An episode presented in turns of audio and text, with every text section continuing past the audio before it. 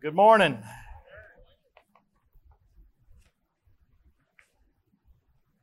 Let me find the right sermon.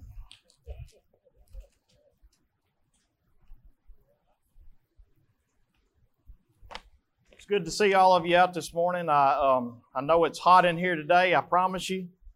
There probably ain't going to be nobody in here hotter than I am. So um, y'all just hang with us. Uh, we'll we'll get through just as soon as the Holy Spirit says it's time to get through. But uh, we're going to be in the book of Philippians this morning. So if you have your Bible, and I pray that you do, if if not, maybe you've got a phone, and if you can get any signal at all in here, maybe you can at least download a Bible app or something, or follow along with your neighbor. But um, it's going to be important that um, that you stay with me. And so as when I call out a sermon to you, you try or a sermon when I call out a scripture to you, try your best to make sure that uh, you're going to your word or in your phone or somewhere where you can read along with me. Um, if you're getting it from your phone, you have it on an app. I'm reading from the ESV version, the English Standard Version. Um, it don't matter as far as which version you've got. You should still be able to follow along. But just uh, for any of you that want to know what I'm preaching from, that's what it is.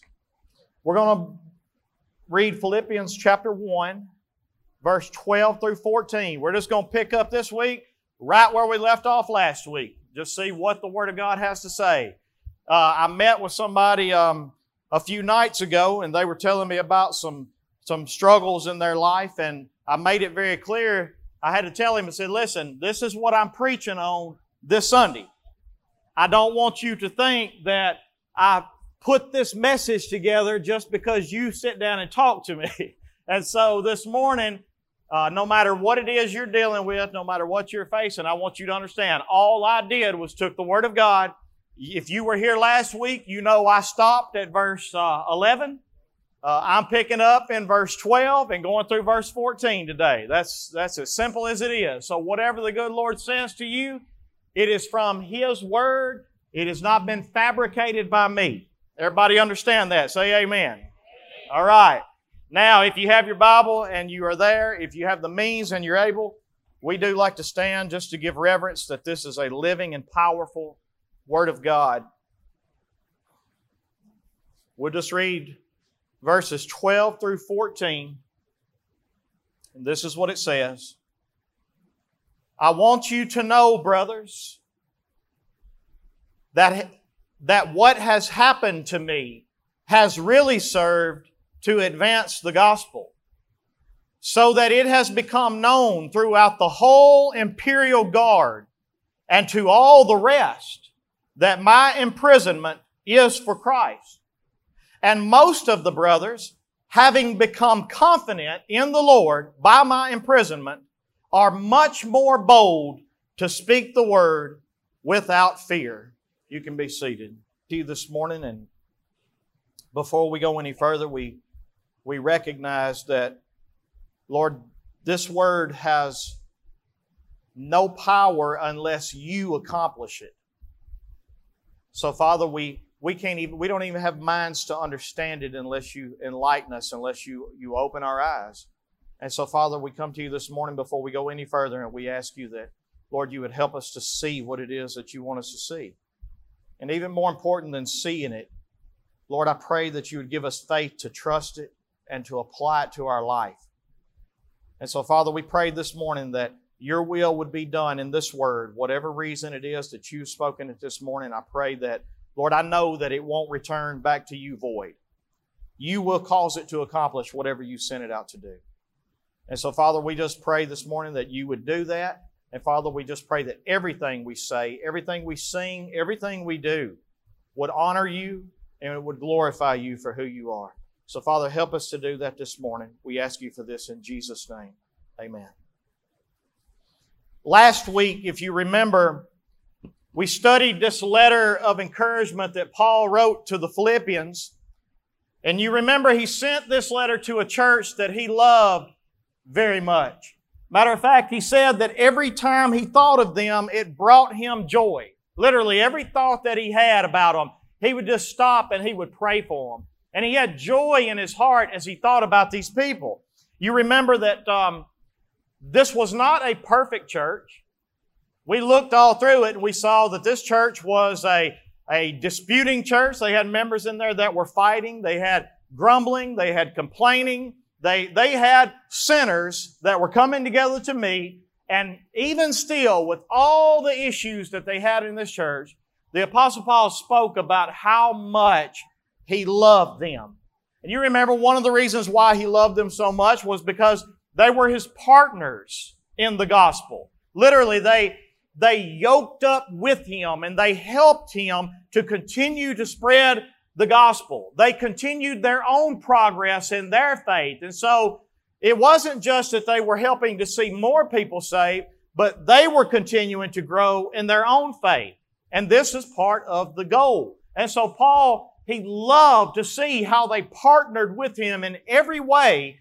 And he says from the first day until the end, that they never quit partnering with him. And so that was one reason why he loved them very much. Another reason is because Paul knew that they had the common bond of all being joined together with God's grace. They were all partakers of God's grace. So literally, just like I was a sinner and Christ, he, he forgave me of my sin by His shed blood, that same thing has happened to each one of you that have come to faith in Christ. And because of that, we have been joined together into the same family, partakers of the same grace of God. And that is our common bond. It's not Harleys, it's not cows, it's not sports. Our common bond is that we were lost. And now, because of Christ, we're found. And it's that simple. And so Paul told them, he said, this is why I love you the way that I love you. It ain't because you have all kind of things in common with me. You share in the same undeserved grace that I share in. And so Paul expressed how much he loved, loved them. Now here's where we kind of get into today. It's been 10 years since Paul has seen this church. When he writes this letter, 10 years have passed by and he has not seen them. But they have continued to help support Paul throughout this time. And so, um, what I want you to see is one of the primary purposes that Paul wrote this letter is because they were concerned about Paul. They had heard about his suffering. They had heard about um, all the trials that he has faced. And then they knew that he was in a house prison under house arrest in Rome. And so they actually sent a guy named Epaphroditus, I believe is how you say his name. They actually send him from Philippi to Rome with a financial gift because they want to make sure Paul has his needs took care of. And they want to know that Paul is doing okay. So this was Paul's letter in response to that. Let me prove it to you. Take your Bible, hold your spot in Philippians 1, go to Philippians chapter 4, verse 14 through 18 so that you can see this yourself.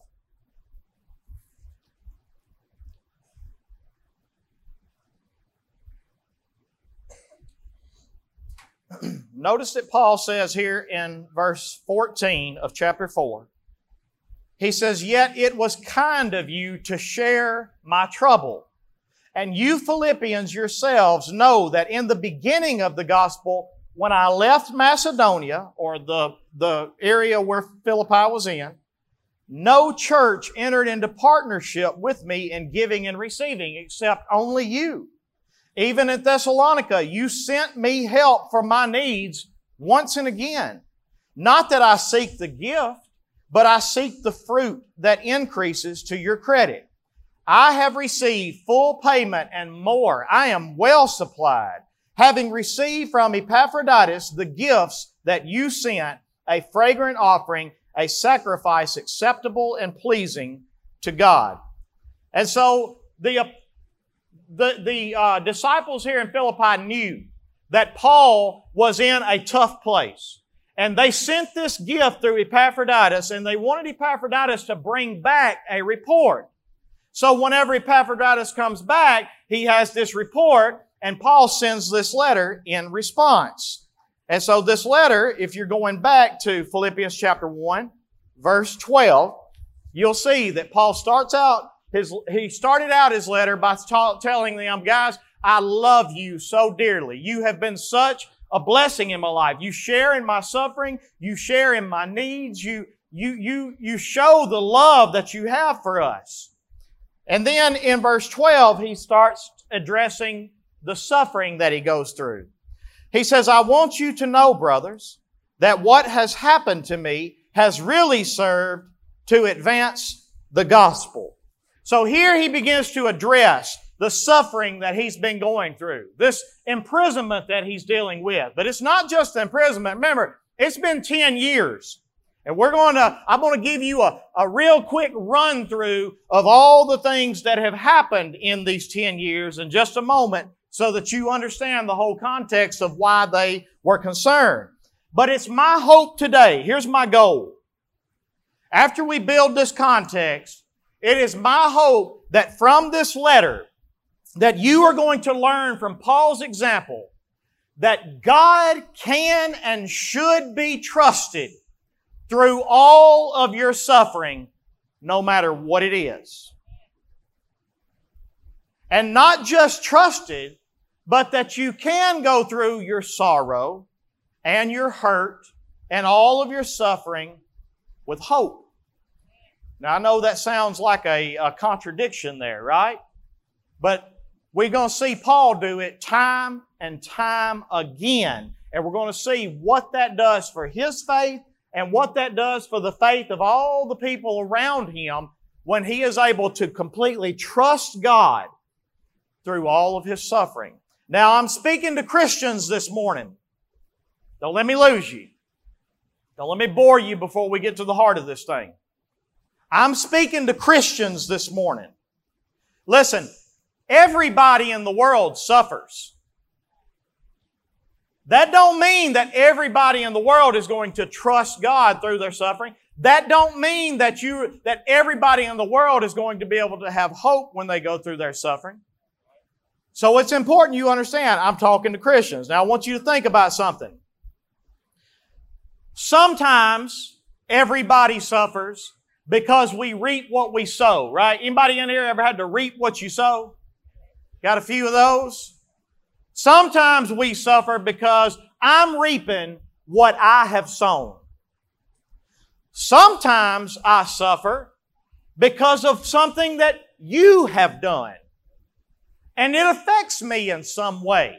Sometimes I suffer because of something my wife may have done or, or my son may have done. Sometimes I suffer because of something one of my best friends may have done. So suffering comes sometimes not because I'm reaping what I've sown, but because of the sin of someone else. So yes, sometimes it's my own sin. And then sometimes it's the sin of someone else. Sometimes we suffer because this world is cursed. Sometimes it ain't got nothing to do with the fact that I have personally sinned in this area or this person personally sinned and it has affected me, but instead, sometimes it's just because the creation braces itself against us and in thorns and thistles, we eat our bread. With the sweat of our brow, we eat our bread. Sometimes suffering just comes because this world is cursed. Sometimes suffering comes because Satan is trying to steal, kill, and destroy your faith. Sometimes suffering comes when you are at your most faithful, when you are at your strongest point, and yet Satan comes in and he wants the, uh, he told, uh, Jesus told Peter, he said, Simon, Simon, Satan has demanded for you. And he wants to sift your faith like wheat. Literally, he wants to destroy your faith. And this is why we see Peter go through the suffering that he goes through, the trials that he goes through. So suffering is universal. Y'all with me? But for a Christian, you can go through suffering of all kinds full of hope. Tears, mourning, but full of hope. And we're going to see that here in just a minute as we go through this. You remember in Romans chapter 8, verse 28, God gives us a promise. He said, For we know that God works all things together for the good of everybody? For the good of those who love God and are called according to His purpose. So there again, Christians. Christians is who I am talking to this morning. Now, in verses 12 through 14 of Philippians 1, again, we see that Paul wants the Philippians to know that you can trust God through your suffering. Look how he starts it out in verse 12 again. The first five words, what are they? I want you to know. Brethren, I want you to know that what has happened, past tense, to me, has really served to advance the gospel. Here's the first thing we learn from Paul's example right here.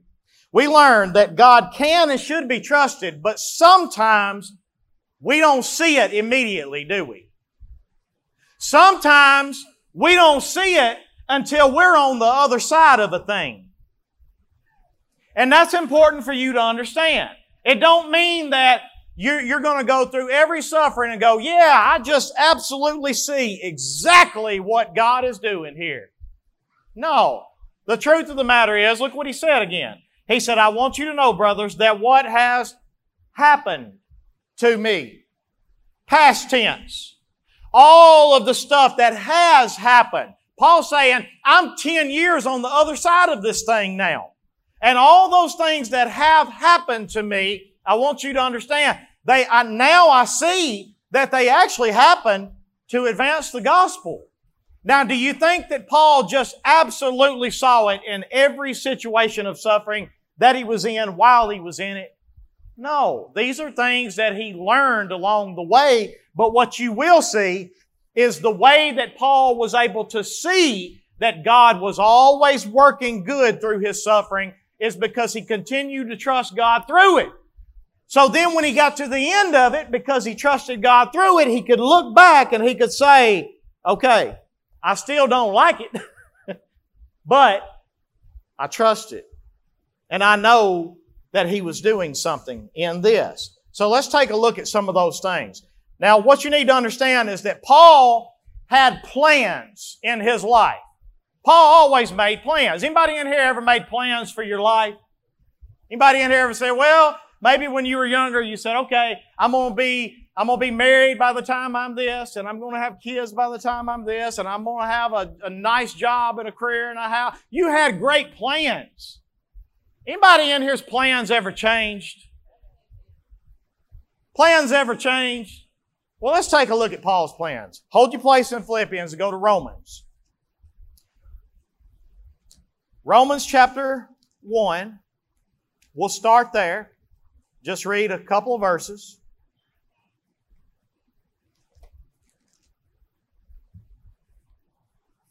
Look at verse 9, is where we'll start at.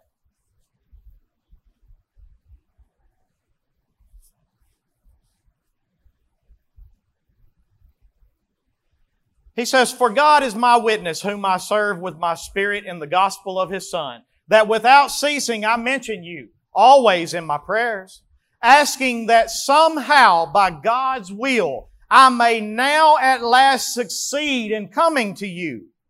For I long to see you, that I may impart to you some spiritual gift to strengthen you. That is, that we may be mutually encouraged by each other's faith, both yours and mine. I do not want you to be unaware, brothers, that I have often intended to come to you, but thus far have been prevented, in order that I may reap some harvest among you as well as among the rest of the Gentiles. So, let me cut it short for you so you understand this. Paul had plans. He wanted to go to Rome, right? He said, I've been wanting to go to Rome and see you and minister to you for a long time. But up until now, I've been hindered. And so go to Romans chapter 15 with me.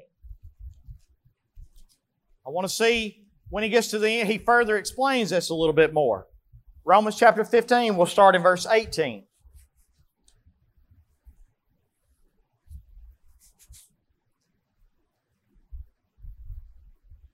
In Romans 15, starting in verse 18, this is what it says. For I will not venture to speak of anything except what Christ has accomplished through me to bring the Gentiles to obedience by word and deed. He's saying these years that I've been doing this, I saw God do so much when He's bringing people to faith in Christ. But then he, he goes on in verse 19. I've seen it by the power of signs and wonders, by the power of the Spirit of God, so that from Jerusalem all the way around to Illyricum, I have fulfilled the ministry of the gospel of Christ and thus I make it my ambition to preach the gospel, not where Christ has already been named, lest I build on someone else's foundation. But as it is written, those who have never been told of him will see, and those who have never heard will understand. Look at verse 22. This is the reason why I have so often been hindered from coming to you. What's the reason? Because God knew that there were so many Gentiles in this other place that needed to hear the gospel. And so while Paul wanted to go to Rome, God knew that Philippi needed Paul. God knew that Thessalonica needed Paul. God knew that Corinth needed Paul. God knew that uh, all of Greece needed Paul. And so this is why he was hindered. But then keep reading with me, verse 23.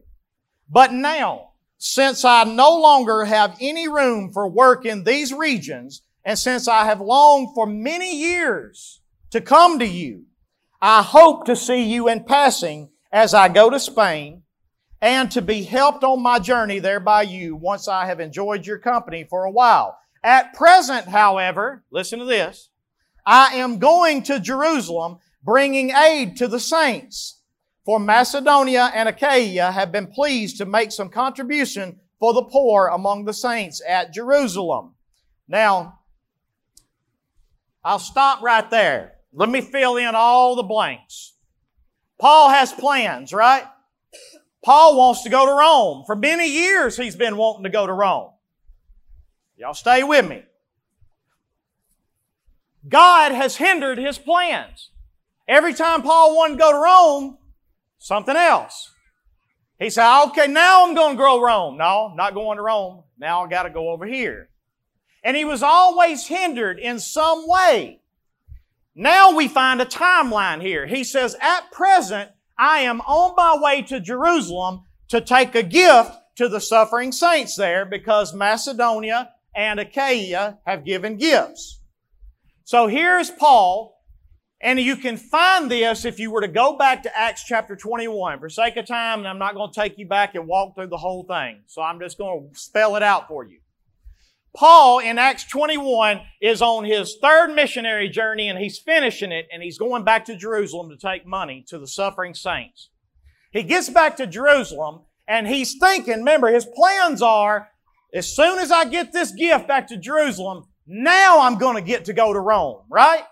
My goal is I want to get to Spain. But first, I'm going to stop in here and I'm going to spend some time with y'all so that we can just encourage each other. But when Paul gets to Jerusalem with this gift, what he don't know is that Jews from Asia are in Jerusalem waiting on him. And Paul goes into the temple of God and they go in and they drag him out and they falsely accuse him of defiling the temple, they bring him out. They want to kill him. The Roman soldiers come out and they stop these people from killing Paul. Next thing we know, the next day, the Roman soldier brings Paul before the Jewish high priest and they kind of have a little court case. The Romans will not let the Jews kill him because they don't see that he's really done anything wrong. But according to Jewish law, they believe he's done something worth death. So then, the Roman commander takes Paul away from this trial because he sees it's not going good. When he takes him away, there are 40 Jews that decide we're going to kill Paul. So here's how we're going to do it. Y'all go back and y'all tell these Roman commanders that we want to meet with Paul again. We want to sit down and we want to figure this thing out. We're going to lie in wait and when they're bringing him on the way, we're going to jump out, we're going to ambush him, and we're going to kill Paul. Well, it just so happened Paul's nephew hears about this plan. Paul goes to, um, Paul's nephew goes to the Roman commander and says, Hey, they're going to come to you and say they want to meet. Don't do it. They're waiting and they're going to jump out. They're going to kill Paul. So the Roman commander by night sends Paul with 200 spearmen, 200 soldiers, 70 horsemen, and he sends him protected all the way 75 miles away to Caesarea. Now in Caesarea, the Romans have a governor there, and his name is Felix. Here, Paul stands before the Roman governor, and he pleads his case. He shares his testimony. He shares the gospel. Felix decides, I'm going to figure out what's going on. So then he brings the Jews in and he says, okay, y'all tell me how this man has broken your law. So they come in, they plead their case. Paul comes in, he pleads his case. They still can't figure it out. So Felix puts Paul back in prison. For the next two years, Paul stays in a Roman prison in Caesarea because Felix is hoping that somebody will pay him a bribe to let Paul loose. But it don't happen. So at the end of two years, Felix, either his term is up or he dies, I can't remember, but he's replaced by a guy named Festus. So now we got a new Roman governor. His name is Festus, alright? Festus calls the king of the Jews, Agrippa, to come in. And so now the Roman governor and the Jewish king are going to try this case together. Paul stands up and he pleads his case again. So now he's witnessing in front of Roman governors, in front of Jewish kings and the queens, because their wives are there. And he's, he is staying chained to Roman guards for the last two years, a different guard every six hours. They changed out every six hours. And so Paul has been witnessing to every Roman guard here in Caesarea. He has been witnessing to every Roman governor, every Roman commander. He's been witnessing to the Jewish kings, to the Jewish high priest. I mean, Paul has been sharing the gospel with everybody. Well, then, after the two years are up, Festus and Agrippa say, well, we don't really see no fault in him, but in his testimony, Paul said, you know what? I'm a Roman citizen. I have a right to appeal to Caesar. Take me to Rome. But now a huge storm comes up. And this storm completely destroys the ship. And now Paul and all the people have to swim for their lives. But before they swim, the Roman soldiers decide, hey, we need to kill Paul. We need to kill all the prisoners. Because if even a single one of them escapes, then it means our life. And so they want to kill all the prisoners. The Roman commander steps up and says, hey, we ain't doing this. They all end up swimming to shore where Paul starts a fire, gathers wood, and gets snake bit by a viper, but he don't die. So he's been lost at sea for 14, 15 days in the worst storm that they had ever seen. He swims for his life to an island. He gets on the island, builds a fire, gets bit by a viper, by a viper. He overcomes that. And then whenever he, he uh, spends about three months on this island. They get in another boat and they finally make it to Rome where he spends the next two years. Go with me to the book of Acts, chapter 28. This is where we finish the context, so please don't let me lose you. Acts chapter 28, because this is where Paul writes the book of Philippi, okay? You just had a fly through of what's happened in the last 10 years. Acts chapter 28. Let's start in verse 16 and we'll read through 19 first. And when we came into Rome, now remember, Paul's plans was to go to Rome, wasn't it? But do you think the way Paul got to Rome was part of his plans? That's important. When we came into Rome, Paul was allowed to stay by himself with the soldier who guarded him. After three days, he called together the local leaders of the Jews, and when they had gathered, he said to them, Brothers, though I have done nothing against our people or the customs of our fathers, yet I was delivered as a prisoner from Jerusalem into the hands of the Romans. When they had examined me, they wished to set me at liberty, because there was no reason for the death penalty in my case. But because the Jews objected, I was compelled to appeal to Caesar, though I had no charge to bring against my nation. Now skip down to verse 30, Acts 28, verse 30. Paul lived there two whole years at his own expense, proclaiming the kingdom of God and teaching about the Lord Jesus with all boldness and what's in last two words? Without hindrance. Paul has made it to Rome. Not any way the way that he planned, but he wanted to go to Rome. Now he's in Rome, but now he's writing the book of Philippi. And he's telling them, guys, I know that it's been 10 years since I've seen you. I know that I have been kidnapped by Jews, tried to be killed. I have been took into Roman custody, kept in jail for two years. I have, I have spent now two years in this house arrest over here in Rome with a different Roman guard uh, chained to me every six hours.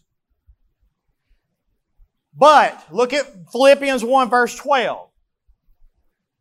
Others. That what has happened to me has really served to advance the gospel. After all of this suffering, now Paul is able to be on the backside of it and he's able to look back and he's able to say, hey guys, guess what? I know you've been concerned about me with all this suffering. But let me tell you what I, what I've seen. I've seen that all that has happened to me has really happened to advance the gospel. Can you tell me if Paul had have just got on a boat and went to Rome on his own, would he have ever stood before Roman commanders? Would he have ever been chained? Can you imagine having to be chained to the, you ever tried to evangelize somebody that can't get away? He's chained to somebody different every six hours. Would Paul have ever stood before Roman governors, uh, uh, Jewish kings, Jewish queens? Would Paul have ever stood before any of those people if it had not been for the plan that God had? And now Paul, on the other side of this thing as a Christian, he can look back and he can say, you know what? All of this has really happened to advance the gospel. Now, let me ask you this. Suppose Paul, when the Jews tried to kill him and the Romans threw him in prison, suppose he had have hunkered down and said, I don't deserve this. This is not fair. And suppose that's the attitude he took, and every time he went up there, Instead of pleading the case of Christ, he just pleaded his own case. I have not, not done anything wrong. I am innocent. I do not deserve to be here. Suppose that's the attitude that he took. Here's my point. The reason why Paul was able to get to the end of this thing and see that what has happened to me has really happened to advance the gospel, the reason he has seen that is because he went through all of these things full of hope. Every time, you remember when Paul was in Philippi? Remember, we're writing the book of Philippi, or right, reading from the book of Philippians. You remember when Paul was in Philippi and he went to the Philippian jail? What were Paul and Silas doing while they were in jail after being beat for preaching the gospel? Praying and singing. Do you think that their stripes on their back felt like praying and singing? Why were they praying and singing? Because in the midst of their sorrow, they had hope. They had hope. They knew that this world was temporary. They knew that this world was full of suffering. But they also knew that the gospel that they preached was the promise of God that there is a world where there is no suffering. And so they, they preach and they sing because they believe God. They trust God. Or they cannot believe God, they cannot trust God, and he can sit in his prison and not sing and not preach, right? So the point being, because Paul trusted God and believed God through all of his suffering, now he is able to be on the other side and look back and he can boldly declare to you, he is saying, for I know that God works all things together for the good of those who love him and are called according to his purpose. And I know that. And so I can face every suffering with that mindset in mind. But sometimes we don't actually see it till we have passed it. Here's the second thing that we learn in verse 13 of Philippians chapter 1. Let's read it. So that it has become known throughout the whole imperial guard and to all the rest that my imprisonment is for Christ. So it has become known throughout the whole imperial guard and to all the rest that my imprisonment is for Christ. Here's the next thing we learn from Paul's example. Your suffering is an opportunity to witness to the hope of the gospel. Your suffering is an opportunity for you to actually tell the world that your hope is not in this world. I have witnessed to people before, and I know this is going to sound silly to a lot of you.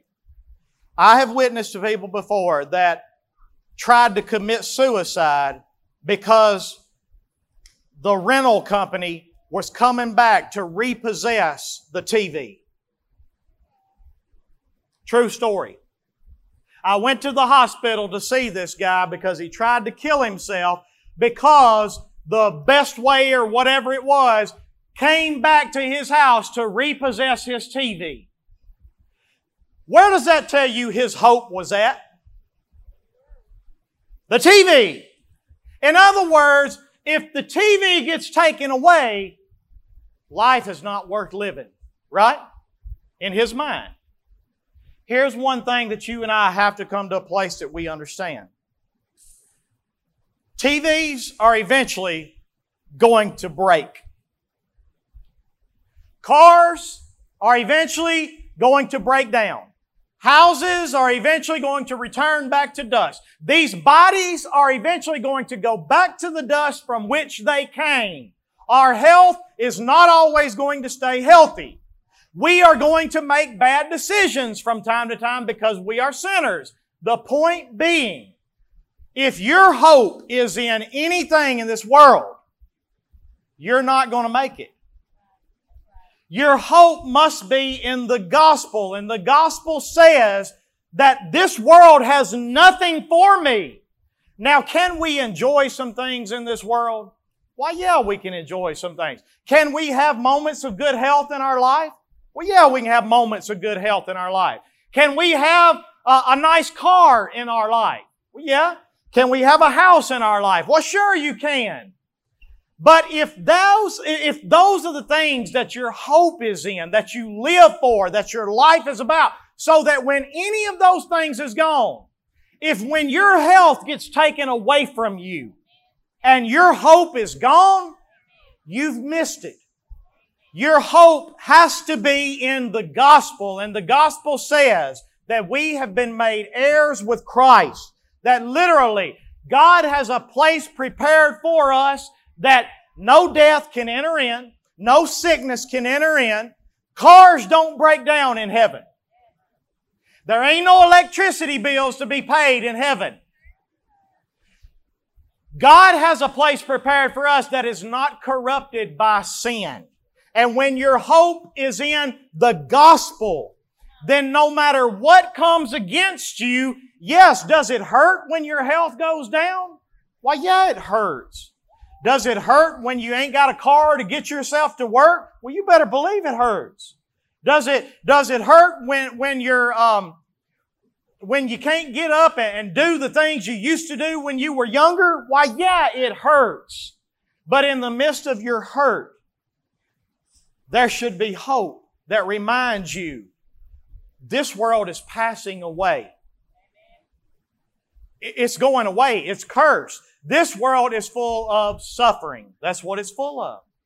And so my message, the reason why Paul and Silas can pray and praise in prison is because the message was gospel hope.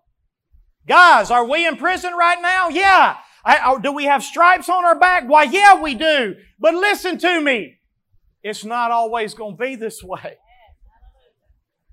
There are better things prepared for us and we trust it and we believe it with all of our heart. And because of that, we sing while we're here. We praise while we're here. Do we cry? Why, yeah, we cry. Do we hurt? Well, yeah, we hurt. After the Philippian jailer was saved, you remember what he had to do next? He had to wash the stripes on Paul's back. You know why? Because it hurt.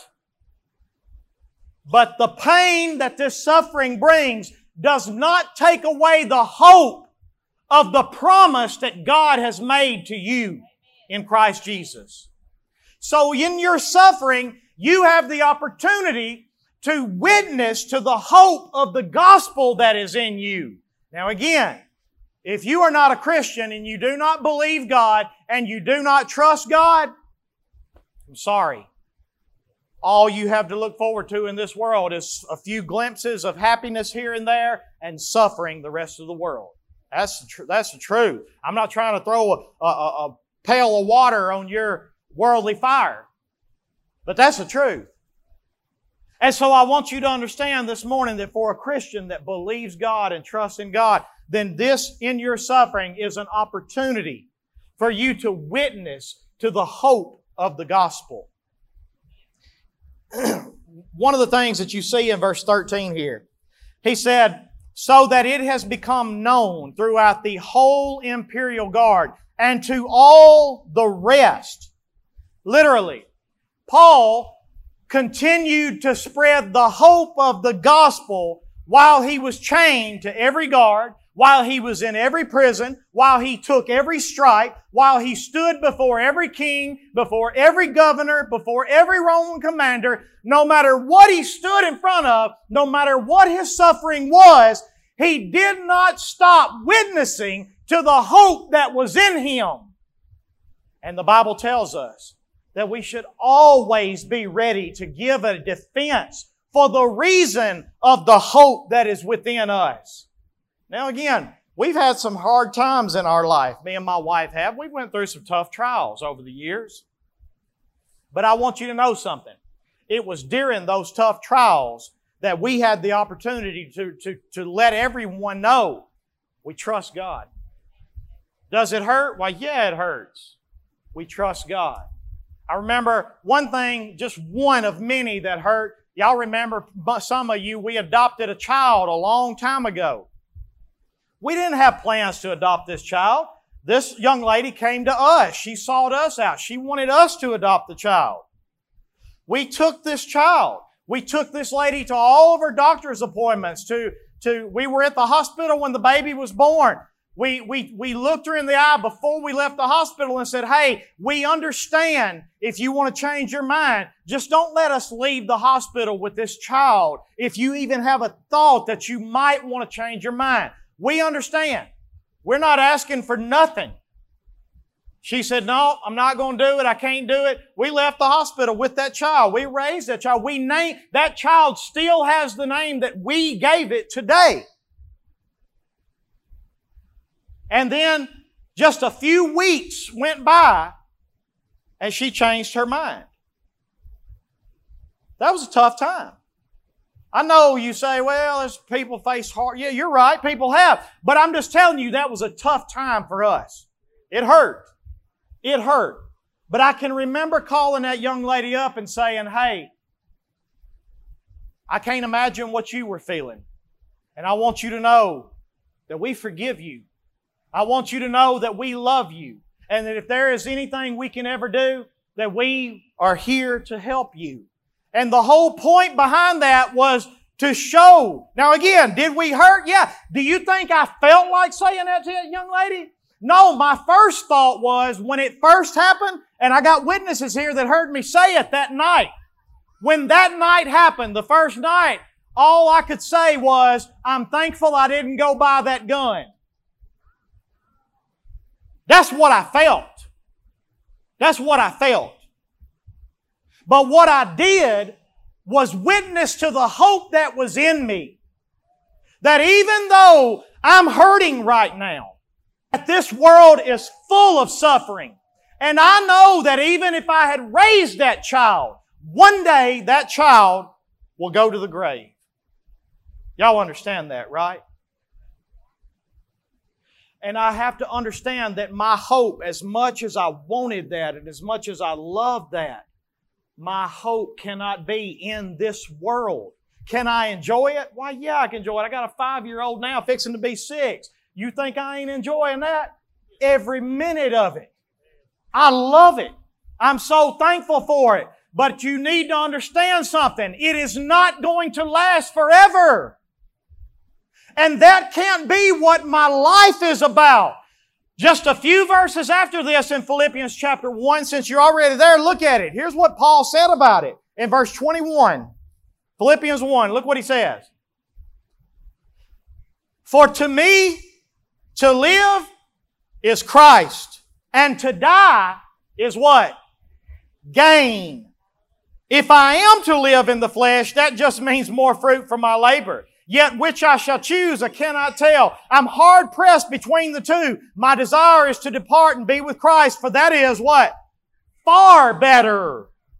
But to remain in the flesh is more necessary on your account. And so here's what Paul understood. My life was never about whether I made it to Rome and got to sit back and relax on the beach and share with my brothers and sisters in Christ. My hope was never about, I'm talking in Paul's person here, but his hope was never about whether he got married and had children. Would those things have been nice? Well, yeah, they're nice for anybody. But his hope was not in that. His hope was in the gospel that all of this is coming to an end. And for me to live is Christ, and to die is gain. Why is it gain? Because that's the hope of the gospel that is in me. And so you have an opportunity to witness to your hope of the gospel.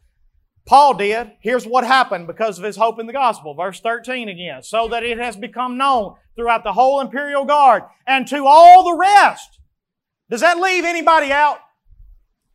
Remember, in Paul's house arrest, people came and went freely. No one, he, was he chained to a guard? Yeah, he was chained to a guard. Every six hours, a different one. So that the whole imperial guard. Now, you want to know who the imperial guard was? These were Caesar's main men. They were the main crew of the Roman military that guarded Caesar himself and they camped out in Rome, taking care of Rome. And now every one of them, one every six hours, is being rotated out and chained to the Apostle Paul. So now you understand why he says, so that it has become known throughout the whole imperial guard and to all the rest. I really believe Paul is saying here, I don't think there's a Roman soldier that I haven't witnessed to. I don't think there is a Roman governor that I haven't witnessed to. I don't think there's a king that I hadn't witnessed to. I mean to everybody anywhere in Rome. So Paul's plans was to go to Rome. But do you think in Paul's plans he could have witnessed to everybody? So now Paul's on the other side of this thing and he looks back at the, at the Philippians and he says, Hey guys, I know y'all are worried about me and I know you see my suffering, and I know that you hurt for me, but I want you to know something. All of this has really just served to advance the gospel to the point that the whole imperial guard heard it, to the point that all the rest in Rome have heard it. And it's because I maintained the hope of the gospel. I trusted God through all of my suffering. Finally, in verse 14, let me see if I've even got time. Y'all don't give me enough time.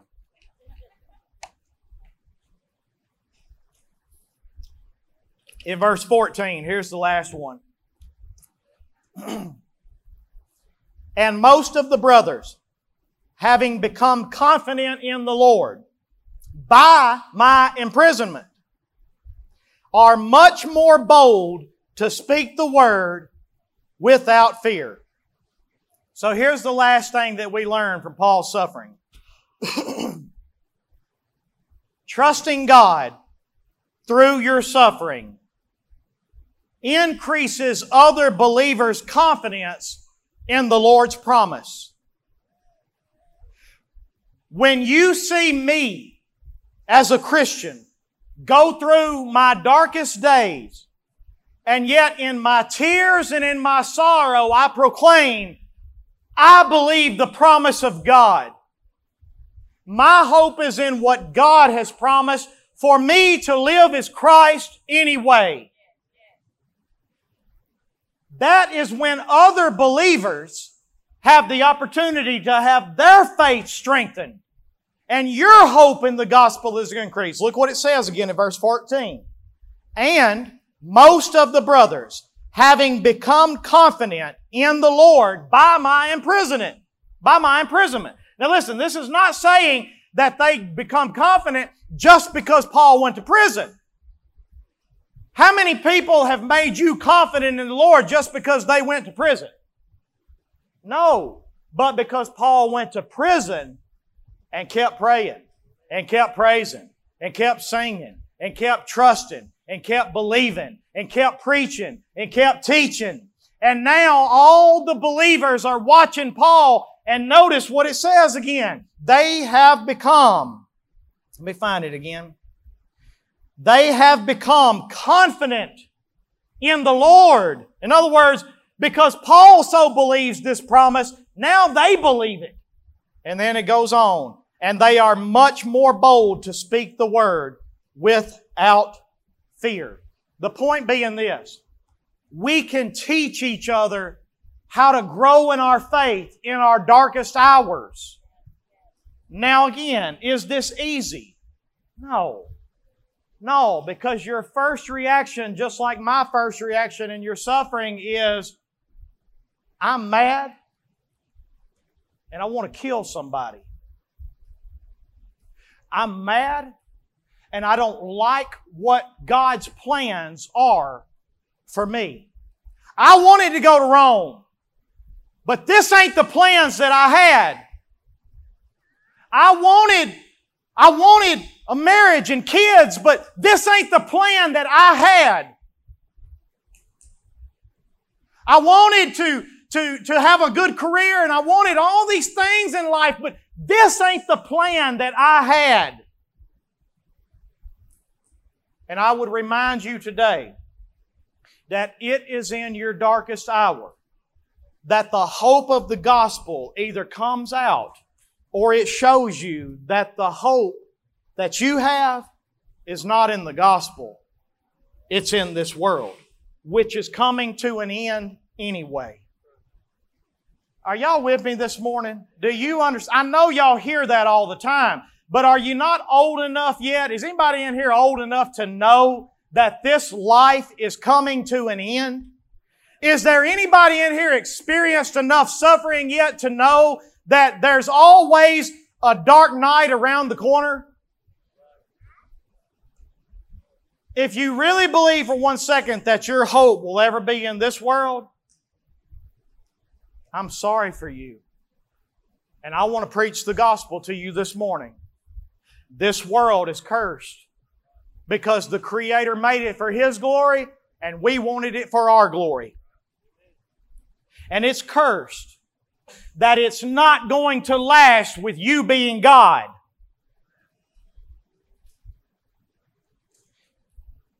The only way that this thing lasts is if God is God of your life.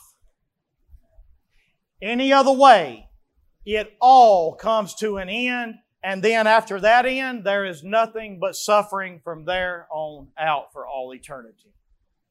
But that's not my hope. My hope is that when all of this suffering is over, and God has worked it all together for the good of those who love Him and are called according to His purpose. My hope is that He has a place prepared for me that there is no suffering, there is no sickness, there is no death, there is no sorrow whatsoever. For me to live is Christ, and to die is gain. And I pray that that's where you're at today. So, my question to you is Do you believe God? Do you trust Him? Do you believe that when He says, I have a place prepared for you, and this is what it's like, think that this is where it's at? Because if this is where it's at, your hope will be crushed very soon. But if you trust God, you believe God through your suffering, you will be what Jesus called the salt of this earth, the light of this world. You will be shining a light for the gospel hope and you will lead unbelievers to Christ. You will strengthen the, the faith of believers and you will see that everything that God has allowed to happen in your life, that He will actually use it for your good and for His glory, no matter what it is. But you got to trust Him. You got to believe.